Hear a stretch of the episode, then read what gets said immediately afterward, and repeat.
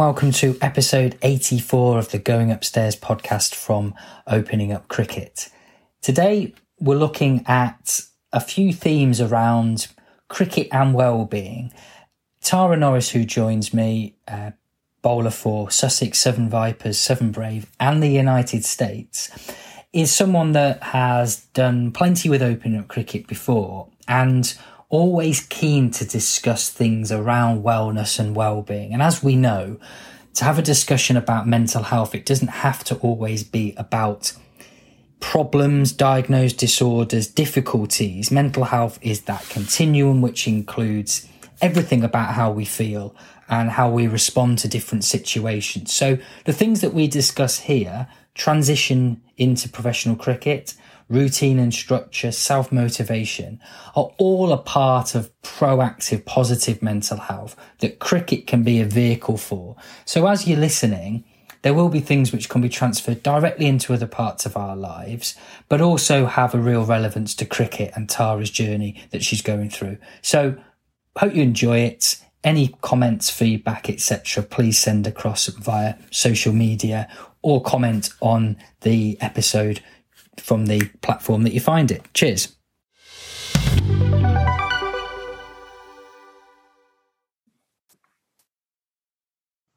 Okay, here we are, right at the height of the 100, and joining me is Tara Norris. Tara, how are you? Hello, yeah, I'm good, thanks. Thanks for having me. How's things? Oh, yeah, yeah, can't complain. Now, we were chatting just before about how hectic the schedule is, and anyone who flicks on Sky Sports or BBC and looks at the fixture list for the 100 sees that it's just relentless. You know, bang, bang, bang. It's uh, from one venue to the next. So, how is that going? Uh, firstly, I suppose the actual tournament, the cricket, but the things around it, the travel and the intensity of the competition. Yeah, no, it's been really good. Thank you. Yeah, if you look at your TVs, like there's cricket every day, so it's brilliant for for the cricket fans, definitely. Um, yeah, I suppose for the for the Brave, we're four from four, so it's been awesome. Um, a little bit of travelling. We've had three away games, so we've got the Oval. Um, we've just got back from Cardiff, and then our next trip is Leeds. So actually, in terms of away trips, we've had it pretty good. The rest are at home. Um, yeah, the crowds have been amazing. It's been yeah pretty intense, but really good fun. Um, this is like I think the mornings are pretty much the time we've got to ourselves, and then it's pretty much training and you're just always around people, but it's it's brilliant. Mm. It is so compacted into this period of time. Obviously, by design because of the attempt to get people into the grounds in the the school summer holidays and and so on. And, and for you, Tara, it's definitely been a big change from where, where how you'd come into the professional game. I know everyone.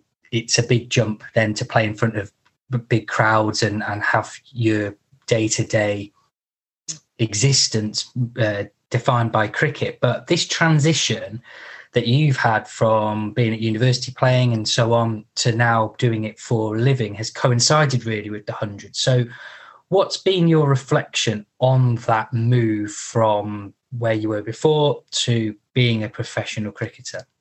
Yeah, I think luckily I was sort of um, involved in the KSL before, which was, I suppose, like a, a semi-professional version of the hundred. Um, but yeah, I, I, guess if you look at the hundred, like the last year was the first year, and no one really knew how big it was going to be. And I guess everyone was on the same ship, really, of no one was exposed to it. We had no idea how how big the fans and and how big the crowds are going to be. Um, so I think kind of just taking that with a pinch of salt, and yeah, I guess sort of you know we've we've been training relentlessly. Um, I guess there was no real preparation for it once we sort of once well once I signed with the Vipers, I did think I did one PCA rookie camp, which is the do's and don'ts, and you know how to be professional, and you know what your what your expectation is, and you know how you can balance it with the lifestyle as well. Um, but I guess last year was a big shift with the, with the first hundred, and yeah, just not knowing what to expect really. Um, but I think knowing that sort of everyone was in the same ship, and you know the Lights of the England girls were amazing because obviously they've played in front of those crowds, and and that's kind of a norm for them, I guess. Um, and I guess chatting with them and just knowing that you're there playing cricket, hopefully to entertain people, um, and hopefully to do well for yourself. And then when you sort of walk away, and I guess the, the life outside cricket is is funny as well. Like you're stuck in hotel rooms, and you know you're in this very very saturated bubble. Um, which is which has got some good and bad stuff. But I guess yeah, just knowing, I guess knowing that you're all in together is is quite comforting for me. Um, and then knowing who to go to or where to go to if you're not sure on, you know, yeah, that the the, the tricky stuff um, is really helpful. Mm. Now you'd have been in, I suppose, in the phase of yeah pre pre professional cricket that it's relatively recent that the this professionalism in women's cricket has been expanded. So there would have been a point, I guess, where you would have been preparing for, say, your, time after university, not anticipating there being that pro contract uh, at the end of it. So that must have been quite a pleasant shock or surprise to go from thinking what women's cricket had been like before compared to now, especially with the hundred things exploding and, and becoming so much more high profile. Although it sounds like it's, it's win-win, what kind of pressures are attached to now being being paid to do it and it being the really the only thing that you do? Yeah, so I guess yeah. Previously, when I was at university, um, the only way to play professional cricket was to play for England. Um, so you know that that sort of weird COVID period um, of 2020, pretty much the same week that I handed my my dissertation in, um, I got a phone call from our DOC at, at, the Vipers offering me a contract, which again, yeah, was was incredible. Um, and I guess yeah, sort of three years on, we're now at the stage of actually yeah, like cricket's full time, and there's now there's more contract, which is brilliant, and hopefully you know we'll have a fully contracted team. Um, hopefully in the next three years, pretty much, or you know two years. Um, so yeah, I guess well, the pressure and expectation is just knowing that you've got to keep playing, and you know, I guess the lifestyle as well that comes with it. Um, it's a full time job now, and you know, you're not just clocking off at five o'clock. It's it's a lifestyle and the life that comes with it as well. You know, I guess in the summer, knowing that you've got to commit to the weekends every weekend and being away from home a lot, and I mean, I absolutely love it. I think it's I think it's brilliant, and I can see you know, you speak to players that have been playing for over 10 years and who've got families, you know, I'm sure the commitments get much harder. Um, but yeah, hopefully with more contracts and I think it's shown previously like the talent that's come through from the from the youngsters has been ridiculous. You know, we've now got a Commonwealth Games in cricket. Um, the hundred's been really successful. There's an IPL next year. Um, domestic players are getting picked up for big bash competitions, which was kind of never really a thing. Um, it was only internationals. So the I guess the structure of women's cricket is just getting is coming in thick and fast, and I think we need to adapt quickly to know that yeah we're, we're going to be playing twelve months a year, um, which is exciting, but I guess sort of being prepared for that as well. Yeah, it's like you say, it's all coming so quickly, but there seems to be no drawback really at the moment because it's all so fresh. I know from previous conversations that you are someone or at least I'm, I'm, I'm assuming this. You might correct me that you're generally quite a organized, structured person. You happy to do your own routine and and so on. How much of being a professional cricketer then influences that? Do you do you revel in the fact that things are organized for you to a large degree? Or do you prefer to have that little bit of flexibility where you trust yourself to do the right things and not need it planned out for you? Yeah, I guess maybe with the England girls, it's probably more important knowing how they've got to balance, you know, X amount of tournaments in a year. Um, for me personally, I, I absolutely love structure and routine. So knowing what I'm doing, you know, every week or for the whole year planned is, is quite comforting for me. Um, but I can see both sides. It's nice obviously have that flexibility. Um, with the Vipers previously, we've done in the winter, we've had like a a six week block and then a week off, and it's been, it's been called a wellness week. It's essentially just a week where your gym's a bit lighter, your conditioning's a bit lighter, and you're can completely off cricket.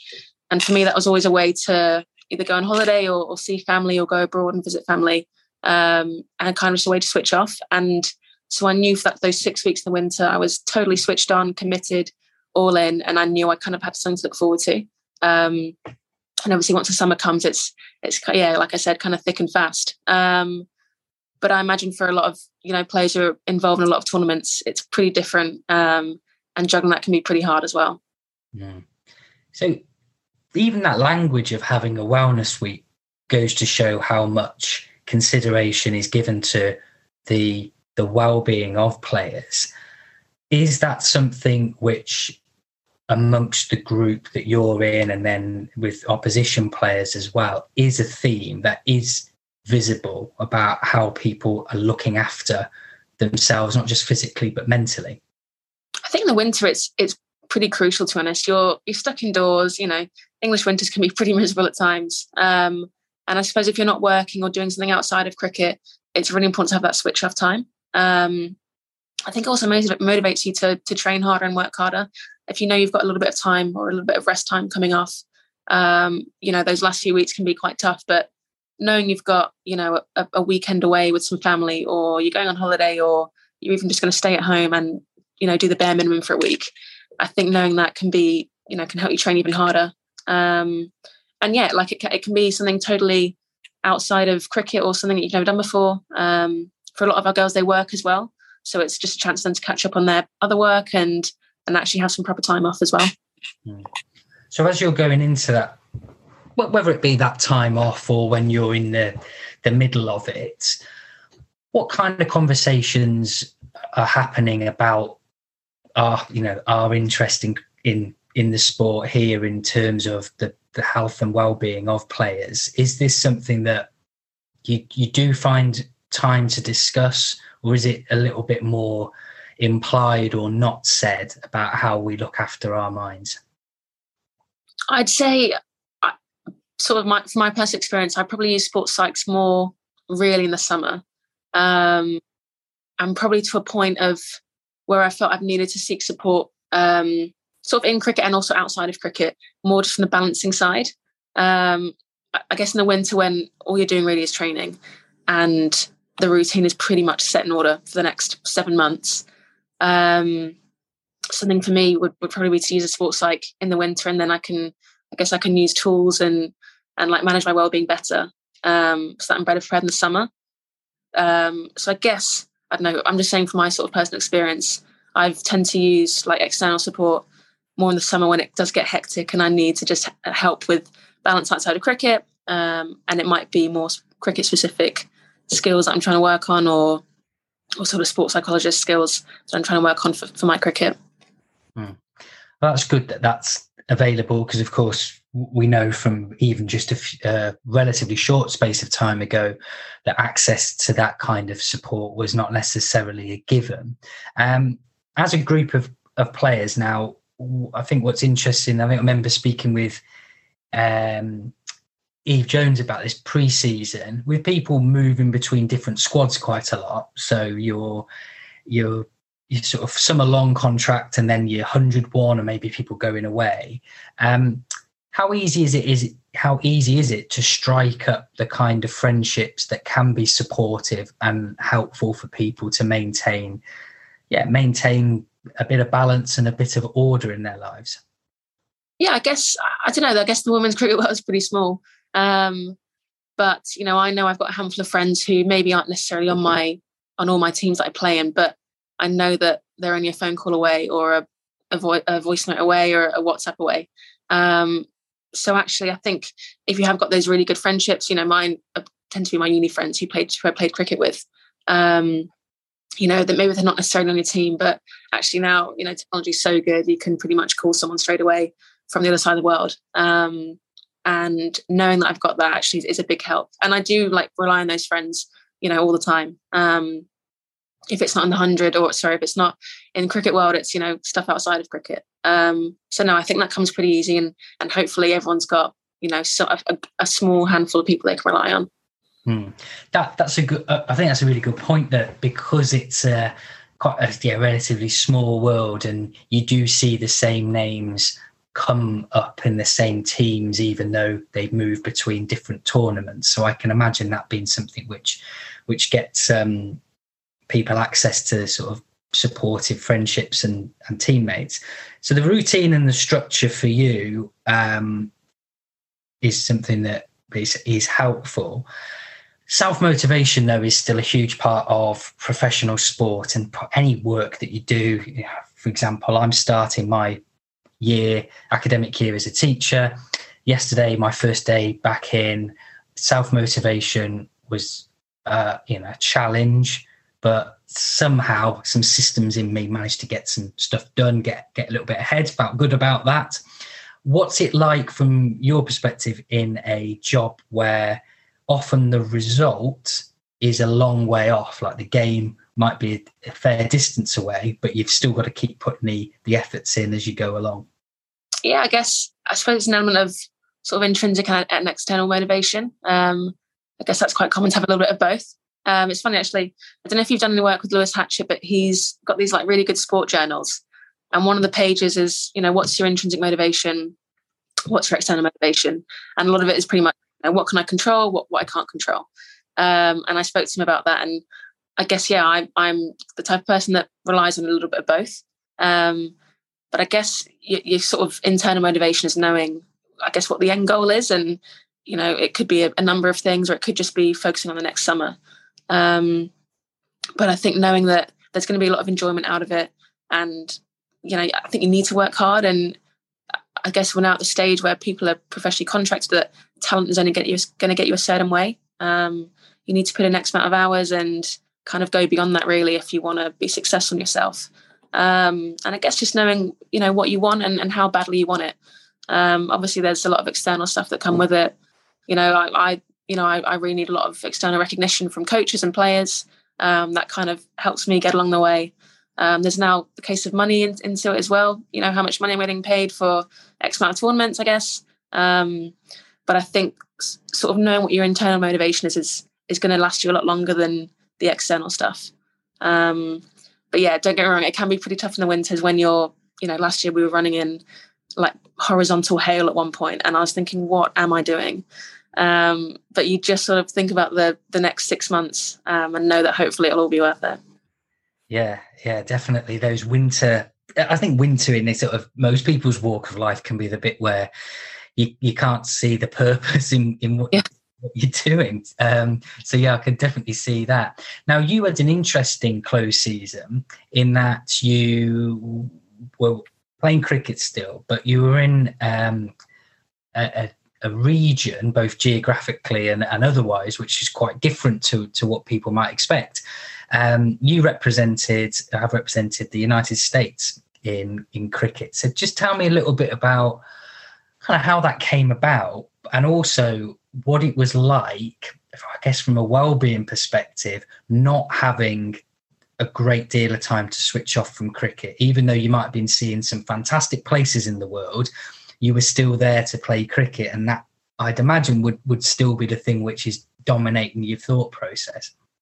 Yes, yeah. So I was really lucky to. I was born in the USA, so yeah, it kind of came through the hundred. I got a phone call from the head coach at the time asking me if I was available for for two tours coming up, um, which were both incredible tours. We were lucky enough to go to Mexico City and Zimbabwe. Um, but yeah, I suppose from a well-being point of view, um, I guess if you look in terms of funding as well, USA Cricket compared to other associate countries are, are sort of lacking in budget. Um, but we were really lucky; we had really good support staff. Um, but you know, you think of it now, even the Vipers, we've got you know, there's like an ongoing joke that we've got barrels of staff, um, sometimes more staff than players.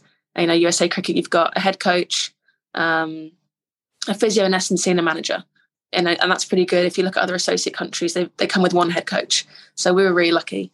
Um, yeah, from a well-being point of view, I suppose I played a full summer and then a little bit longer. Um, so by the end, physically, I, I, was pretty tired. I was pretty cooked, and I'd had a little niggle in my knee. Um, so I was a little bit frustrated that, you know, I was in pain, I was still playing through it. And, you know, I knew that once I got home, I could seek, you know, the, the psych, the, um, physios here and the doctors here and, and get a scan and whatnot. Um, but yeah, it was very intense. I remember, uh, and Zimbabwe as well. We were stuck in a COVID bubble, so there was limited stuff to do. Um, we were sharing rooms as well, so I don't think I got a minute to myself really. Um, so I remember that being quite tough just you know playing cricket was brilliant but it was kind of going back to the hotel and then there not being much to do. The wi-fi was shocking so i don't think i spoke to my family very much. Um, but i guess i don't know just i was very I, I, guess i was trying to remind myself how lucky i was to be there and that i'm doing something that i love and i'm in an amazing part of the world.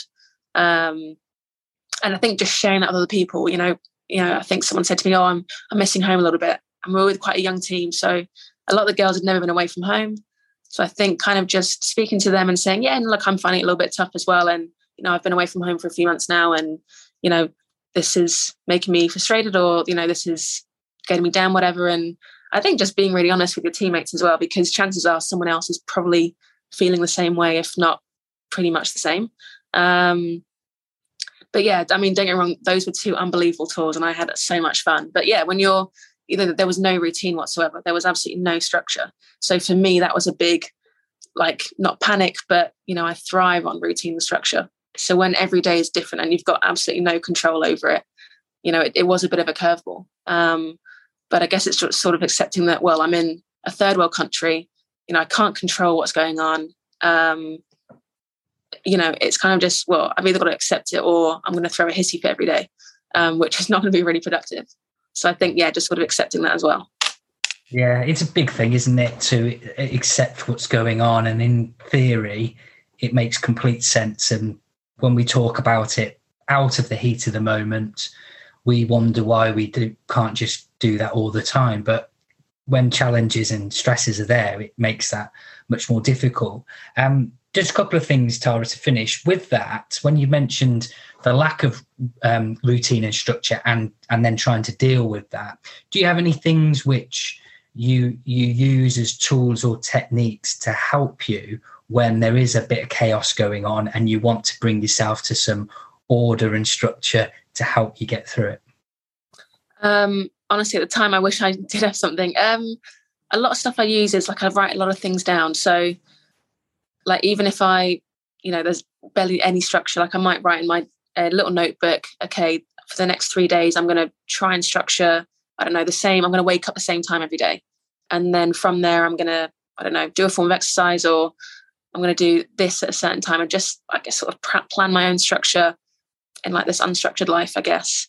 Um, and I think using like, like I said, those, those two or three friends that I really rely on to speak to and just say, look like I'm, I'm struggling with this. Can i speak to you about it? Um, and i guess like i'm i'm a big talker as well. So like i talk a lot but maybe to a handful of people. Um, like my, i make sure my circle's really small but i know i can rely on those two or three people and just sort of relay off what i'm thinking or what i'm what i'm worried about.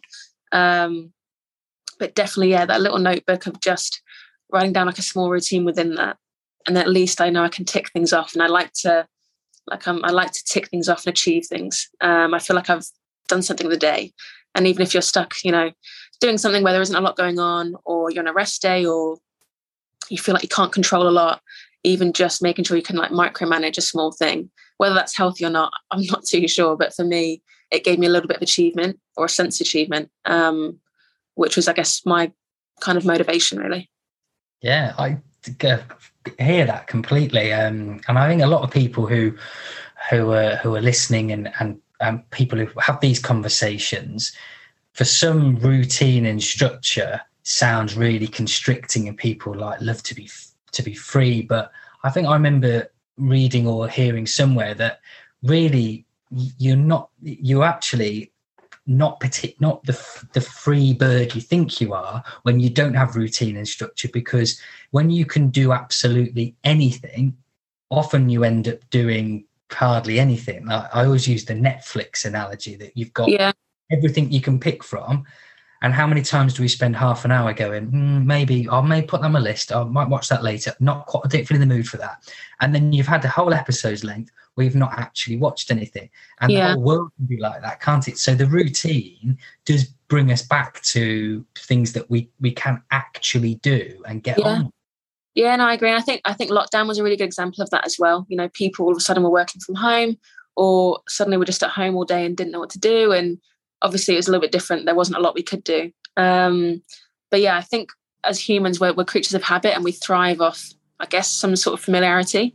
Um, but yeah, like you said, when you're, I guess, if you're a little bit disorganized or it, it, I know, life can feel a little bit chaotic when, yeah, you've got all these options and you don't know if you're here or there. But I guess, yeah, it doesn't have to be absolutely rigid. Um, having some sort of structure, then I think it does allow that flexibility. For example, you know, every six weeks, I know I've got a little bit of time off and then I can plan something. I can see, you know, family, friends, whoever, um, and knowing that, yeah, every six weeks I'm going to knuckle down, work hard. But once I've got that time off, I'm going to do, you know, whatever I want. I'm going to go abroad. I can, you know, see whoever. Um, and I think it's just sort of finding that happy medium and not getting too rigid, but knowing, well, if I have a little bit of structure, then I know that it can open up so many other doors. Yeah. And uh, I, I, find myself nodding here and, and, agreeing quite a lot. I think I've got a similar perspective on it. But um, my final thing would be then, um, based on yeah, all this experience that's come really quickly. Um, what do you think's been the thing you've learned the most about probably yourself, not necessarily as a cricketer, but just as as you, full stop, um, based on the unique environments you found yourself in? What do you see yourself looking at and going, I didn't really know I was like that, or that that was something I did uh, that, that's been prompted by what you've been through? Um, okay, yeah, I guess I think my personality is very, um, I wouldn't say thrill seeking, but I like to know what the next thing is, if that makes sense. So, for example, yeah, we went to Mexico, then we went straight to Zimbabwe, um, came back to the UK, and I I went somewhere shortly later, and I feel like my personality was almost chasing the next thing, rather than just almost being still a little bit.